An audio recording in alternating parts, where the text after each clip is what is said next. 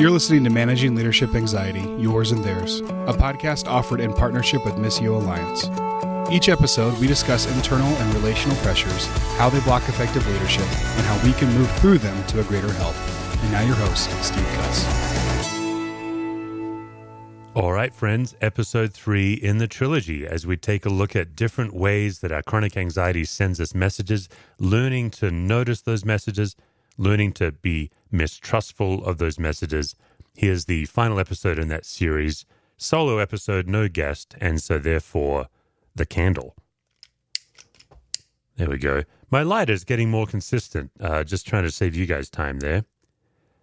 This is uh, the olive oil, thyme, and patchouli candle, very kindly given to me by Kevin and the crew at Sojourners East, Sojourn East in Louisville, Kentucky.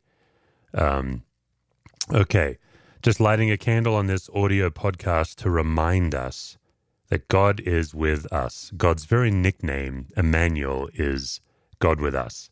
And what our chronic anxiety tends to do is make us forget that God is with us. In fact, one of the advanced techniques that I teach, and it is tricky to do, is to learn to notice when you've stopped noticing God.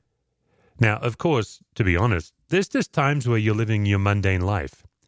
One of the themes I'm going to flesh out in my next book is the simple idea that, yeah, Abraham had these profound encounters with God. You know, God came to him and said, Go to the place I'll show you. And amazingly, in his old age, Abraham packs up and goes, even though he's not sure where he's going.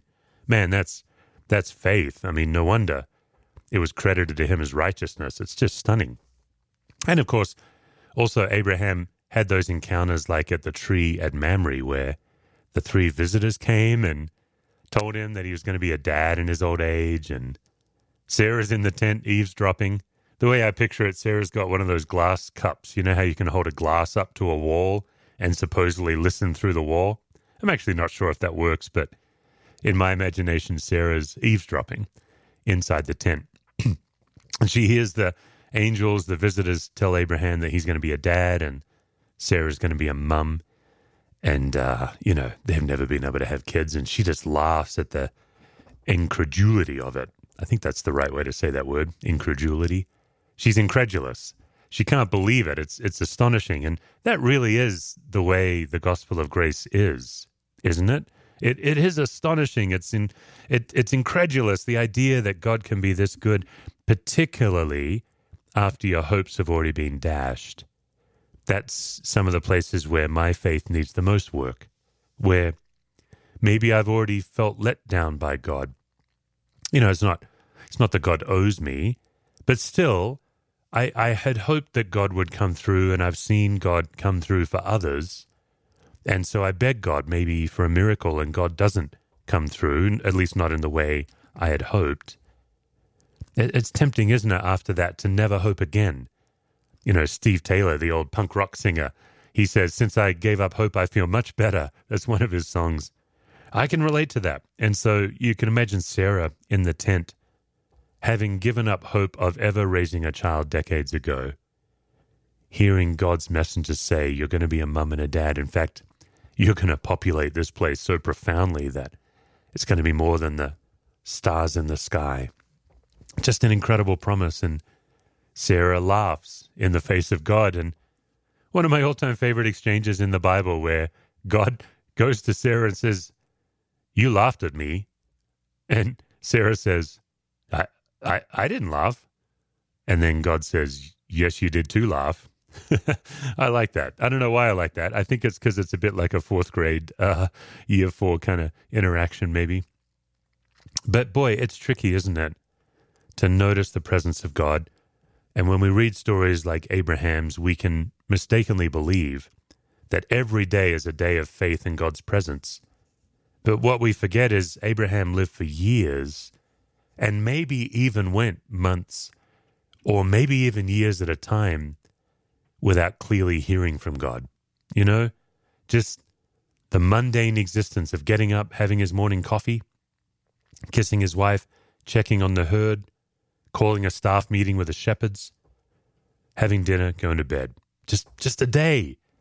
And I, I do think those days are underrated. You know, they're not talked about much in the Bible. The Bible really, the authors of the Bible really get to the point. But I think those days are underrated. I think God is often doing work in the fallow seasons of our life. I don't remember where I read it. I, I need to track it down, but I remember reading a Christian devotional author. It was a phenomenal thing he said, where he said, Look, fruit is only born one season a year. There's four seasons in a year, we only get fruit in one of them. But for fruit to be born, we need all four seasons. We need that winter. We need the the pruning and, and so on. But as Christians, I think we can tend to expect to be fruitful four out of four seasons. Anyway, what I'm saying is we light a candle just to focus our recollection on the Lord just whatever's going on today, whatever's already happened today, just that opportunity to step off the anxiety treadmill. Take a look around. Take a, a deeper than normal breath, a more intentional breath. And as you look at the light of the candle, or maybe as you're out exercising right now or driving, you can just take a deeper than normal inhale and just hold it and then exhale. And just remember God is as close to us as the air we breathe. And it's so often our chronic anxiety that gets in the way. So, I've been spending quite a bit of time in the Psalms lately. Uh, Psalm 103, I read it a couple of episodes back. Let's pick up in verse 9. He will not always accuse, nor will he harbor his anger forever. He does not treat us as our sins deserve or repay us according to our iniquities. For as high as the heavens are above the earth, so great is his love for those who fear him. As far as the east is from the west, so far has he removed our transgressions from us.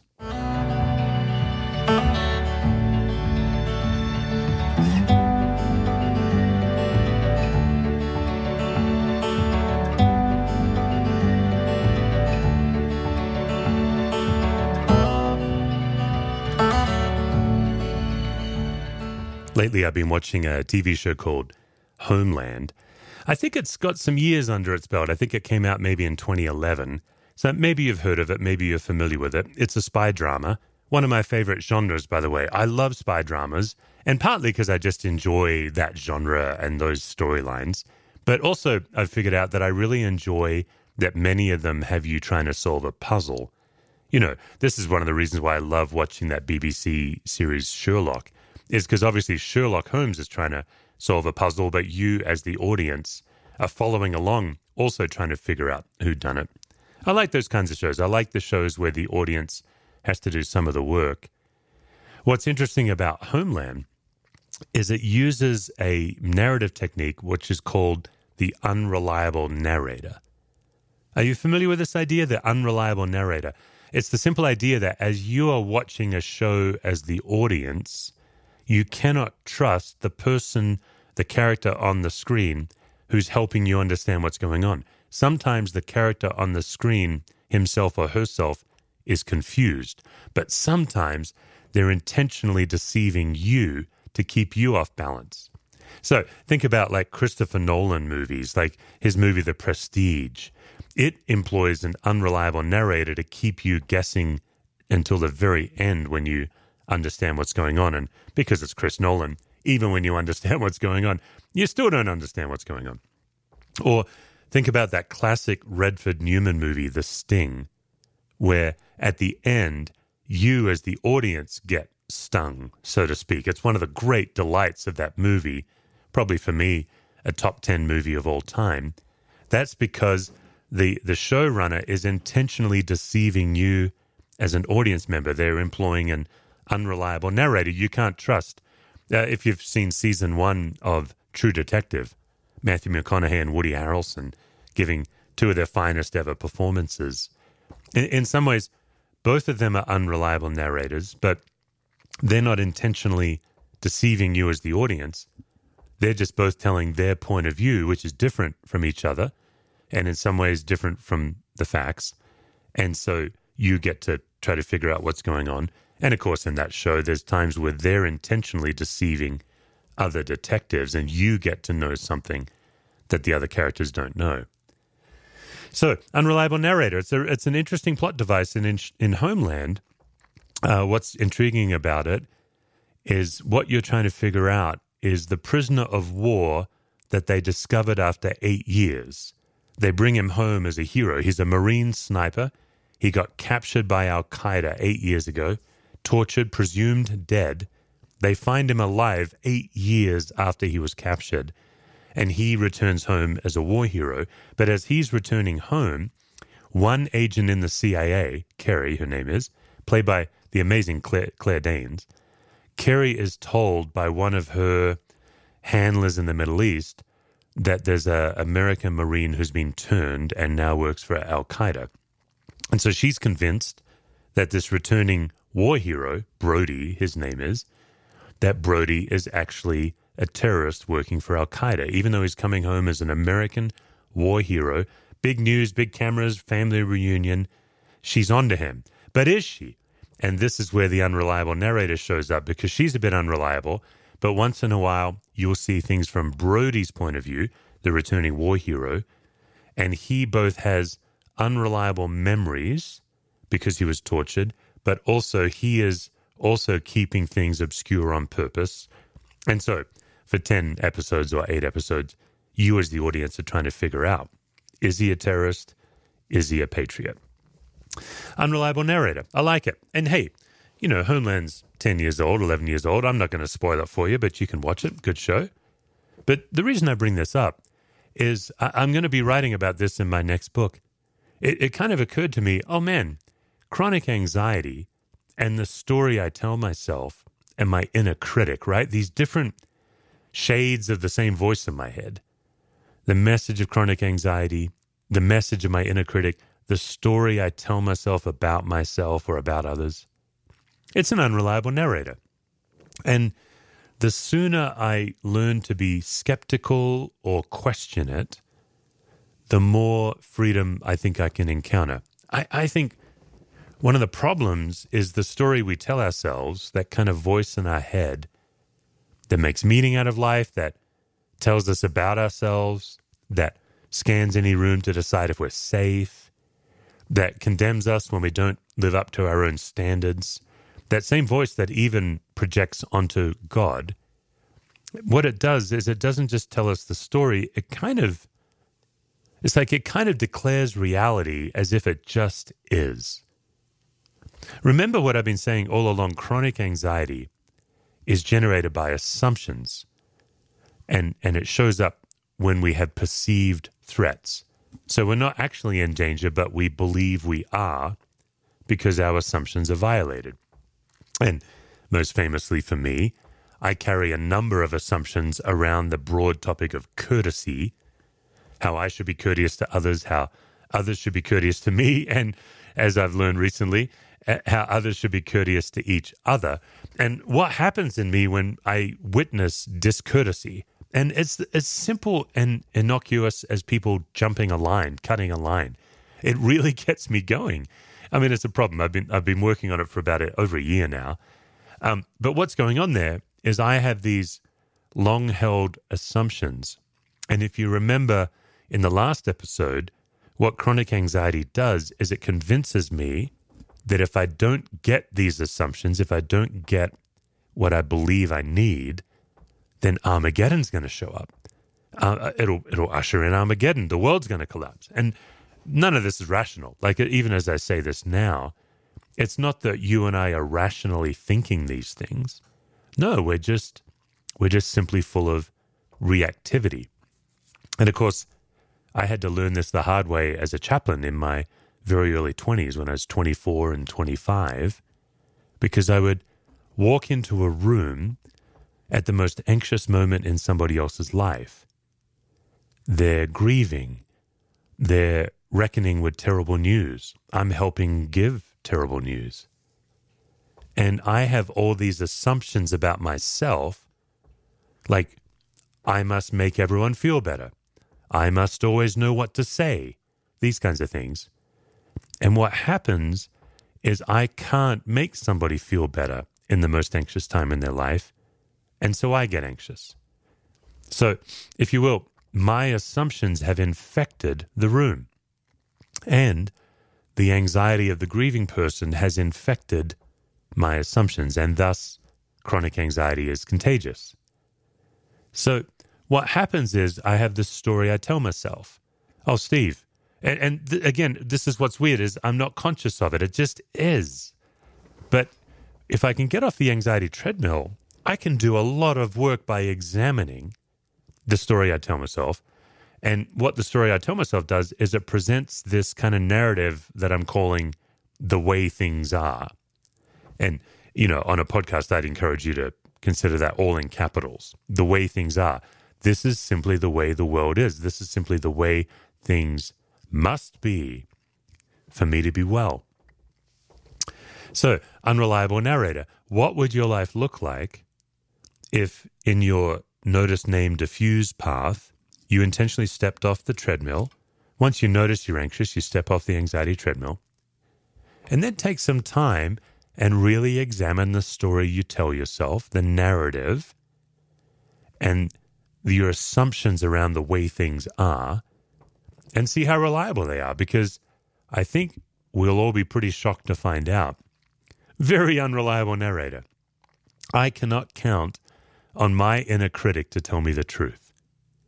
I also can't count on my chronic anxiety, like when I'm, man, this just happened not long ago. I was at the Sacramento airport uh, on my way to a speaking engagement, and for some reason, the the line for the rental shuttle, the rental car shuttle bus, there was like 200, 300 people in the line. I've never seen a line this long.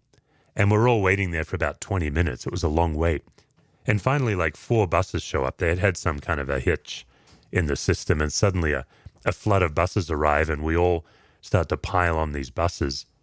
And as we're doing that, I notice three guys coming out of the airport, seeing us piling onto the buses, and they just run to the front of the line. They don't wait their turn. And so there goes my chronic anxiety.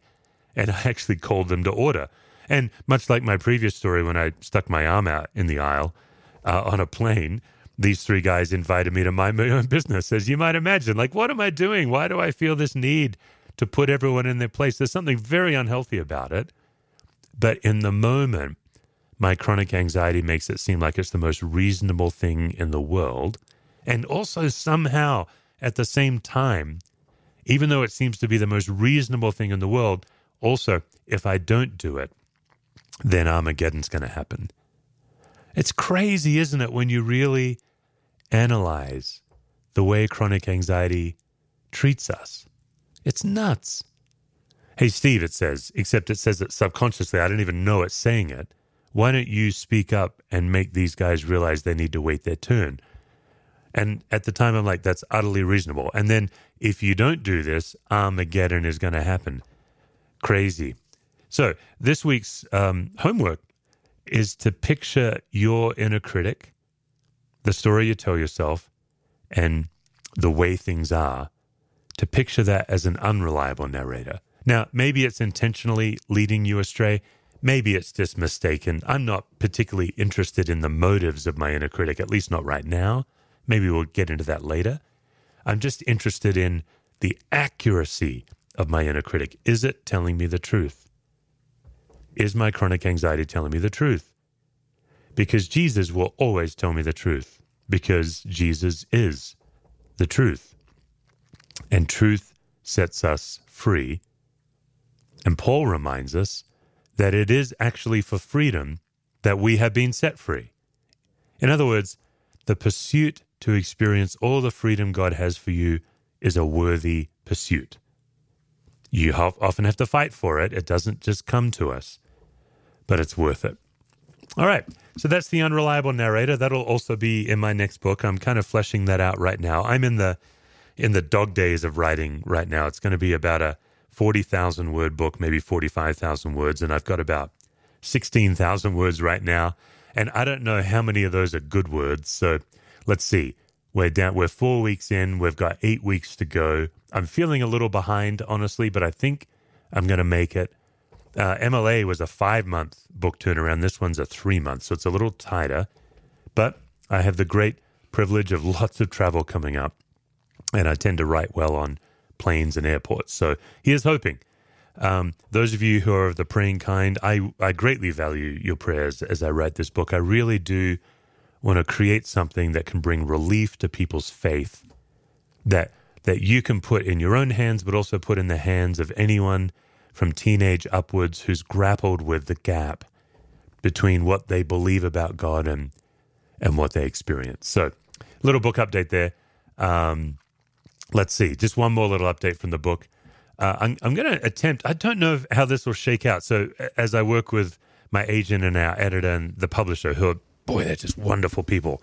As I work with them, this may not be the end product, but I'm working on these kind of 600 to 1,000 word interludes. And the idea is that they're just little pot stirring or provocative ideas to get us thinking. And one of the interludes is um, I've titled it To Live as Christ and to Die as Gain.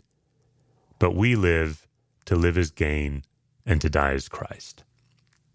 Okay, actually, I'm not titling it that at all. That's just what it is.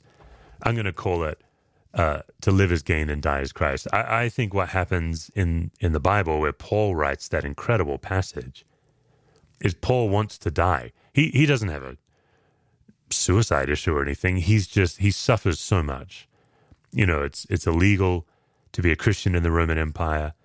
Uh, the Jewish leaders are tackling him. He's imprisoned. He's flogged. He's he's stoned the, the old fashioned version of stoned. He has a very difficult life. And what happens when you have a difficult life with lots of suffering? You tend to say, Come quickly, Lord Jesus. Of course. But in Western culture, particularly, I think we live the other way. I don't think we live saying to live as Christ and die as gain. We say to live as gain and to die as Christ. In other words, we say let me live a long and fruitful life. And then at the end of that long and fruitful and healthy life, let me die and continue into eternity with Jesus. To live is gain and die is Christ. Now, I don't say that critiquing us. Maybe, maybe I should, but I'm, I'm not saying that as a critique or to make us feel guilty. I just think it's helpful to recognize that we live opposite to Paul because we live in a culture that is opposite to the Roman Empire. Roman Empire, short life, Western culture, long life.